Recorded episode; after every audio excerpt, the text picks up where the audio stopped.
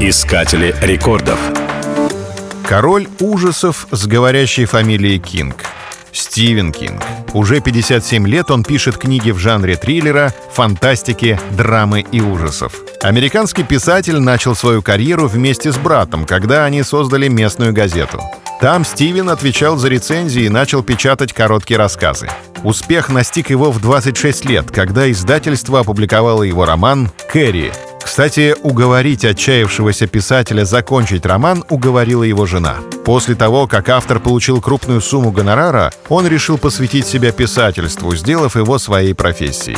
Его персональной квотой стало 2000 слов в день, чему он беспрекословно следовал. Возможно, именно эта формула сделала его столь плодовитым. Свое вдохновение он черпал из криминальных сводок, слухов и снов. В его произведениях также можно найти аналогии с собственной биографией. Так, например, действия романов часто происходят в его родном штате Мэн, а страхи героев подобны его собственным.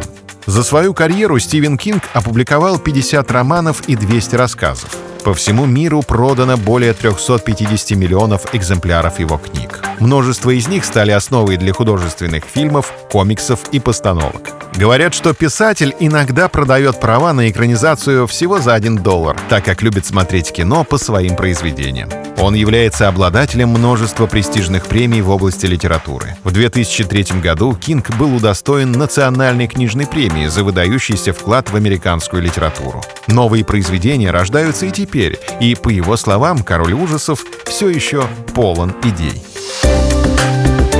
Искатели рекордов.